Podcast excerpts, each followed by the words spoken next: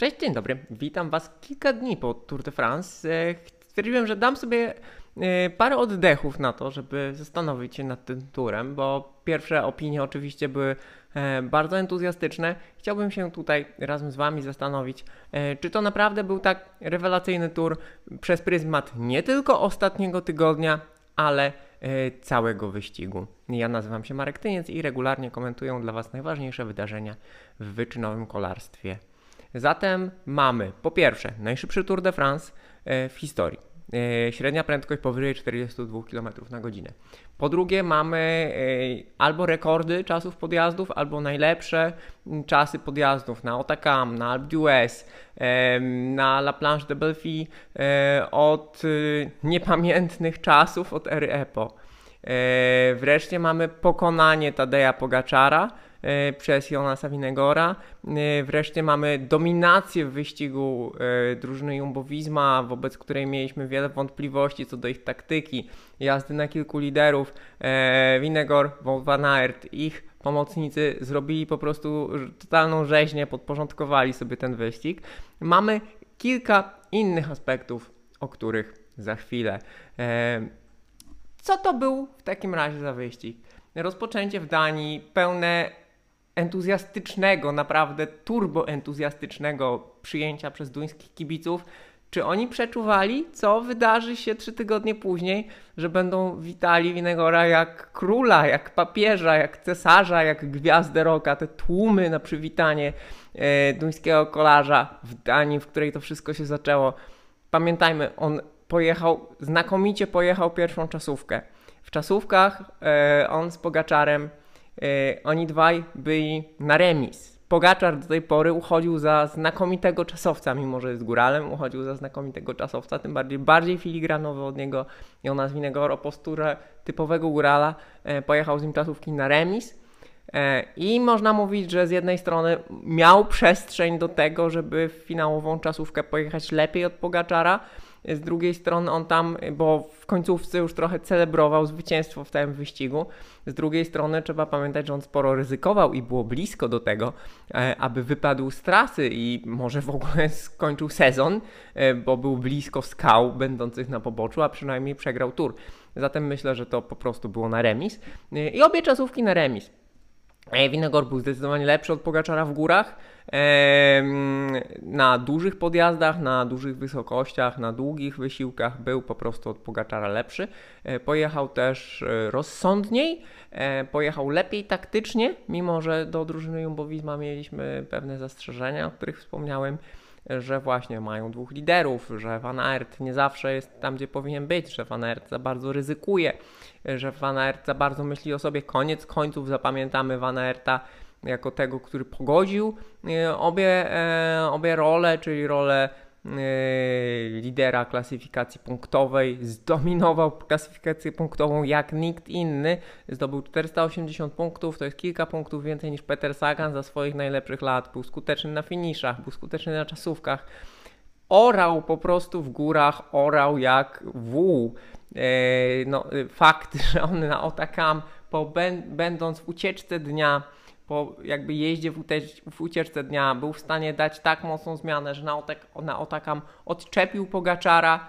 To jest coś, co się w głowie nie mieści i e, ta jego jazda była jedną ze składowych rewelacyjnego czasu Winegora Winegora, który był e, lepszy e, niż Nibali, lepszy niż inni kolarze, lepsze czasy niż Winegor na Otakam mieli tylko kolarze z z ery EPO. To samo zresztą wydarzyło się na d'Huez, o którym już mówiłem wcześniej. To samo wydarzyło się na innych podjazdach. To był turbo szybki tour z ekstremalnie szybkim tempem na podjazdach. Jeżeli już o tym mówię, to ta średnia prędkość i to tempo na podjazdach oczywiście budzi wiele wątpliwości. Winegor mówi wprost: Jestem w 100% czysty. E, drużyna Jumbo Visma mówi w nieco arogancki sposób, mamy taką przewagę, ponieważ jesteśmy bardziej profesjonalni. Mm, dużo się mówi tutaj o ketonach, dużo się mówi o y, innych jakichś y, niewiadomych y, sposobach odżywiania kolarzy.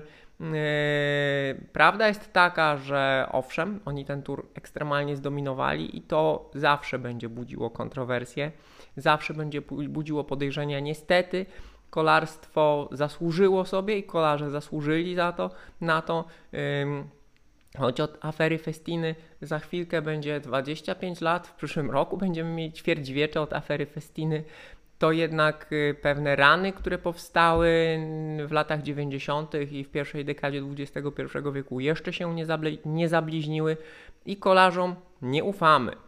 Realnie jednak i ten kontekst tutaj jest bardzo ważny. Trzeba pamiętać, że ten tur, choć górzysty, nie był tak górzysty jak y, niektóre, nawet w ostatnich latach edycji Tour de France. Co więcej, etapy były stosunkowo krótkie. E, jeżeli mówimy o tym znakomitym czasie no Atakam, to w 1994 roku, e, gdzie wciąż, e, gdzie wciąż czas LeBlanca jest lepszy niż Winegora, zawodnicy do Takam podjeżdżali mając 268 km w nogach. Y, ten etap miał 268 km, w tym roku ten etap miał 140. Y, dzień wcześniej kolarze w Pirenejach, gdzie również była turbo bitwa, turbo bitwa na Peyregut i na wcześniejszych podjazdach ten etap miał 130 km. Naprawdę górskie etapy były krótkie, w związku z tym mogły być dynamiczne, w związku z tym to ściganie mogło być od startu e, uciekinierzy mogli, no musieli tak naprawdę, jeżeli myśleli o czymkolwiek, to musieli od startu full gas. E, więc e, tutaj wiele czynników. Oczywiście mówimy o sprzęcie, mówimy o odżywianiu, mówimy o materacach wożonych za kolarzami. Te wszystkie składowe, tych składowych e, na tę e, znakomitą średnią prędkość wyścigu i na tempo na podjazdach jest bardzo wiele. Mm, no i cóż, to pozostawiam Wam, czy ufacie kolarzom, czy nie. E, z jednej strony e, dane każą wątpić, z drugiej strony argumenty, których jest całkiem sporo, każą ufać. Uf. E, I tak to, tak to, moi drodzy, jest. Tej rywalizacji naprawdę było, naprawdę było dużo. No, fajnie, że, znaczy fajnie, no, z jednej strony Van Aert mógł uczestniczyć w finałowym sprincie na polach elizejskich, z drugiej strony i w ogóle przebić 500 punktów w klasyfikacji punktowej, bo z pewnością byłby w, z dużym prawdopodobieństwem, pewnego nic nie ma w tym sporcie. E, z dużym prawdopodobieństwem byłby przynajmniej w pierwszej trójce na mecie postanowił celebrować z kolegami, budować team spirit. E, dwa dni wcześniej, dwa dni wcześniej przed czasówką on, on zrobił rewelacyjną robotę dla swojego kolegi drużynowego Laporta, który dołożył kolejną cegiełkę, kolejne zwycięstwo dla drużyny Jumbo Visma. E, z kolei właśnie na polach elizejskich triumfował Jesper Philipsen, który zanotował dwa zwycięstwa etapowe. No i tak naprawdę, mimo że drużyna Quickstepu bardzo ładnie zaczęła ten wyścig od y, wygranej czasówki, od wygranej Jakobsena, to tak naprawdę w sprintach, których kilka jednak było, no bo właśnie mamy, mamy Philipsena dwa razy, yy, mamy Philipsena dwa razy, yy, mamy Laporta, który w sumie, yy, który w sumie mm, w Kaor, y, no w zasadzie finiszował z peletonu, tak? Wymęczonego, ale z peletonu. Y, mieliśmy mm, dwa finisze z peletonu w y, Danii, więc tych finiszy było, y, było kilka. No to drużyna Quickstepu tutaj realnie przegrała. I pytanie, czy fakt, że zabrali Jakobsena był lepszy niż to, że mogli zabrać Cavendisha, tego już się nie dowiemy, no ale ekipa Alpesinu realnie lepsza od Quickstepu w sprintach. E, także to jest, to jest dość ciekawe. E, no i trzeba powiedzieć parę słów o samym Pogaczarze i Winegorze. Dwaj kolarze ewidentnie ponad, ponad e, całą stawkę. Tutaj różnice gigantyczne. Mm, swoje zrobiła sytuacja zdrowotno-epidemiczna. Czy był to COVID, bo część zawodników wypadło ze względu na COVID, czy były to inne infekcje, było ich sporo tutaj z infekcją w pierwszej dziesiątce i z chorobą tak naprawdę ukończyli y, Bardet, ukończył Yates. E, stąd też no, ich dużo większe dużo większe straty w klasyfikacji generalnej, w ogóle w klasyfikacji generalnej gigantyczne. Gigantyczne różnice, no bo między Winegorem a Pogaczarem 2,43, natomiast e, Geraint Thomas 7,22 to już jest bardzo dużo. E, Dawid Godi e, ponad 13,5 minuty, czwarty zawodnik. E, na Adam Yates prawie 25 minut straty do Winegora. Takie różnice oczywiście się zdarzały, zdarzały się też kilka lat temu, natomiast to są jedne z największych różnic w XXI wieku. E, pokazujące, jak bardzo Winegor, Pogaczar i ich drużyny e, byli ponad.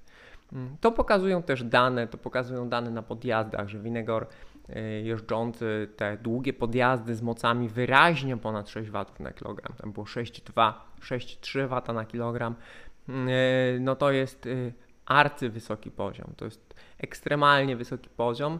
E, Pogaczar, e, Inigo San Milan, trener, e, trener Pogaczara już gdzieś wspominał na Twitterze, on jest bardzo aktywny na Twitterze, że Pogaczar miał dobre dane, porównywalne z ubiegłymi latami, to Winegor był lepszy, natomiast trzeba powiedzieć, że Pogaczar miał faktycznie te dwa słabsze dni, na których, e, podczas których zwyczajnie nie nadążą w końcówkach za Winegorem, nie nadążą na Col du Granon i nie nadążą na Otakam. No i pytanie, co się na to złożyło? Na pewno złożyło się na to, e, że Pogaczar nie miał tak mocnej drużyny, po pierwsze, bo jednak Soler, jednak Hirschi, no tutaj nie byli pełnowartościowymi pomocnikami Pogaczara.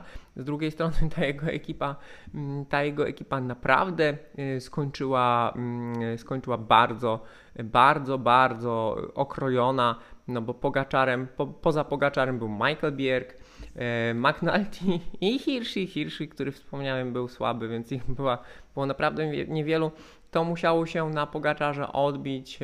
Kontuzja Rafała Majki, naderwany mięsień spowodowany zerwanym łańcuchem. E, no, Rafała Majki ewidentnie brakowało.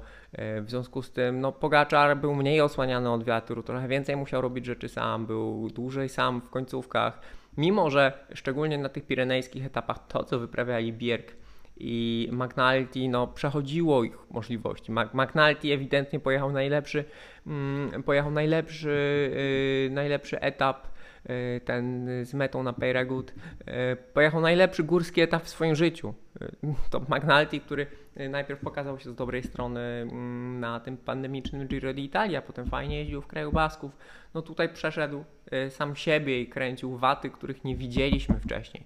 To jest bardzo ważne, słuchajcie. Ja wiem, że dla niektórych z Was y, to moje takie odrobinę technokratyczne podejście do, do kolarstwa, czyli skupienie się na liczbach, skupienie się na prędkości podjeżdżania, skupienie się na watach na kilogram, to może być trochę nudne. Wiem, że y, dla wielu widzów ważniejsze są emocje tu i teraz. E, ważniejsze jest to wrażenie artystyczne, które tutaj no, było fenomenalne, bo mieliśmy walkę od początku do końca Pogaczara z Winegorem, do której dodatkowo włączali się inni kolarze, bo oni również byli aktywni. E, ale Winegor z Pogaczarem atakowali cały czas indywidualnie i drużynowo. Od Bruków przez Pagórki, e, przez Wogezy, Alpy, Pireneje ta walka była cały czas. Oprócz tego przecież atakował. Nawet Geraint Thomas próbował ataków, który jechał no mega solidnie po trzecie miejsce, on chyba wiedział co może, e, ale atakował Bardet, atakował Godi, atakował Własów, atakował ich wszyscy. W zasadzie każdy z kolarzy z pierwszej dziesiątki miał próbę ofensywną na tym wyścigu, to się naprawdę bardzo rzadko zdarza. Dlatego też kibice tak wysoko stawiają ten tour ze względu na to wrażenie artystyczne, ze względu na tę niezmiernie ofensywną jazdę non-stop. W zasadzie codziennie była walka, codziennie była, codziennie była, e, codziennie była bitwa. To przypomina trochę e, Giro d'Italia, to wygrane przez E, Contadora z kolarzami Astany, czyli Giro d'Italia 2015, gdzie, które też było bardzo wysoko stawiane przez kibiców, gdzie codziennie, w zasadzie codziennie coś się działo. Dlatego tutaj, e, tutaj no to wyglądało świetnie, ale z drugiej strony właśnie te suche dane, tempo podjeżdżania, waty na kilogram, te szacunki, które mamy, one nie tylko pochodzą z danych ze strawy. Fajnie, jeżeli jacyś zawodnicy, tacy jak na przykład McNulty, yy, udostępniają swoje pełne dane. Dzięki temu możemy zweryfikować yy, szacunki czy obliczenia z wzorów branych ze stopera i z przewyższenia podjazdów. Możemy stwierdzić, że te wzory są dość dokładne, z, dokładnością do 2-3%, czyli prawie tak jak mierniki mocy. E, natomiast to nam pozwala porównywać ze sobą kolejne etapy, kolejne lata, e, jazdy zawodników, jazdę zawodników na kolejnych etapach, w kolejnych latach, to czy oni byli gorsi, czy byli słabsi. Możemy powiedzieć wprost, Geraint Thomas pojechał tur życia. Geraint Thomas był tutaj w życiowej formie, on prawdopodobnie nigdy nie jeździł szybciej pod górę. Winegor oczywiście no, przeskoczył Pogaczara, i wzniósł się wyżej niż Pogaczar. Mówiłem Wam wiele razy we wcześniejszych komentarzach, jeszcze w, w sytuacji, gdzie komentowałem etap po etapie, czy też gdy komentowałem yy, wyścigi tygodniowe, yy, że Pogaczar najlepszy jest na podjazdach około 20-minutowych. Tutaj to, się, tutaj to się potwierdziło, że on tak naprawdę był lepszy na tym pirenejskim etapie z metą na, na Peyragut, e, gdzie te podjazdy były właśnie około 20-minutowe. Tam był bardziej agresywny, tam atakował Winegora, y, a że Winegor będzie lepszy i że już pokazywał, że jest lepszy na tych dłuższych podjazdach, powyżej półgodzinnych i że tam Pogaczar nie jest tak dominujący. I tutaj się to potwierdziło, mm, z tym, że realnie Winegor tutaj jechał no, na poziomie niespotykanym do tej pory. Winegor przeskoczył wszystkich. Mm, I on, jeżeli chodzi o te długie podjazdy, właśnie ponad półgodzinne, to teraz Winegor jest zawodnikiem, e, do którego będziemy się odnosili. E, tutaj wyjątkiem jest, o czym też już Wam wspominałem w poprzednim tygodniu, jazda Jaya Hindleya na ostatnim etapie Giro d'Italia, gdzie on końcówkę Fedai pojechał e, również ekstremalnie, ekstremalnie mocno, co jest porównywalne z tym wynikiem tutaj Winegora na Col du Granon.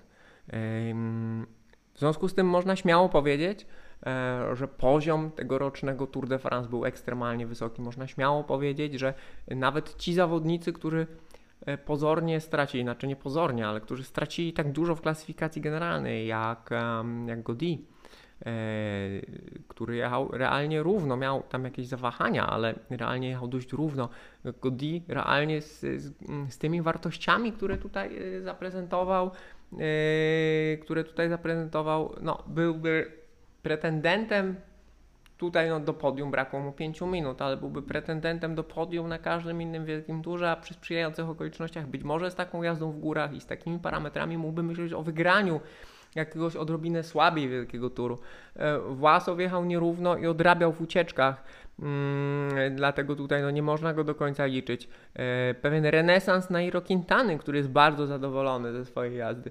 Quintana również pokazał znakomitą jazdę. E, on e, co prawda nie był, nie wyrównywał tutaj najlepszych swoich wyników z poprzednich lat, ale był ich bardzo, bardzo blisko. E, zatem ekstremalnie, powtórzę to jeszcze raz, ekstremalnie wysoki poziom i choć Winegor i Pogaczar byli ponad wszystkimi, to w zasadzie no, cała pierwsza dziesiątka odliczając te chwile słabości czy choroby, jechała świetnie. Powiedziałem o tutaj tych wahnięciach formy Pogaczara, y, tych dwóch jego gorszych dniach, y, o osłabieniu drużyny, no ale trzeba powiedzieć, że drużyna Jumbowizma rozegrała Pogaczara i drużynę Emiratów taktycznie, rozegrała to siłą drużyny. E, bardzo duże znaczenie miała jazda Primorza Roglicza, który ostatecznie się wycofał, ale na etapie z Granon y, jego ataki wymęczyły Pogaczara. Nie wiadomo, czy Roglic pojedzie w Vuelta, prawdopodobnie nie, bo ta jego kontuzja okazuje się być chyba poważniejsza, a w Vuelta nie pojedzie Pogaczar.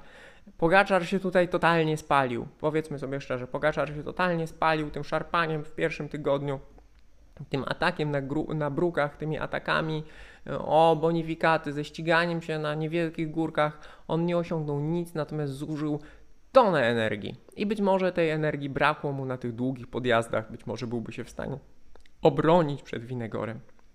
Także moi drodzy, to był naprawdę znakomity tour, oglądało się to świetnie. Ten tour jest pewnego rodzaju kamieniem milowym, bo e, tak jak przypuszczałem przed wyścigiem, padły pewne bariery, padły pewne bariery dotyczące tempa jazdy, e, dotyczące średniej prędkości. E, no, musimy się nauczyć z tym żyć, że może tak być w najbliższych latach. Technologia robi swoje, trening robi swoje, natomiast Y, no, potrzeba transparentności, potrzeba jeszcze więcej transparentności. Tej transparentności trochę jest, ale potrzeba jej więcej, abyśmy mimo wszystko mogli kolarzom ufać dalej. E, Myślę, że ten tour dostarczył Wam bardzo wielu emocji. E, Mnie tak, jestem bardzo zadowolony. Choć nie ukrywam, jestem troszkę zmęczony, jednak Tour de France jest ze względu na objętość transmisji, ze względu na całą masę newsów, które są wokół tego wyścigu Tour de France, e, no, wysysa energię. Ale teraz przed nami Tour de Pologne, klasyki, klasyka San Sebastian, za chwilę hiszpańska Vuelta, więc dzieje się bardzo wiele. Ja Wam bardzo dziękuję za ten wspólnie spędzony czas. Myślę, że ta forma wrzucania zajawek na Facebooku i komentarzy raz w tygodniu jest y, pewnym optimum, choć nie ukrywam, że e, szukam inspiracji, szukam pomysłów, jak to wszystko robić lepiej. E, Zatem dziękuję Wam uprzejmie. Do zobaczenia, do usłyszenia. Cześć.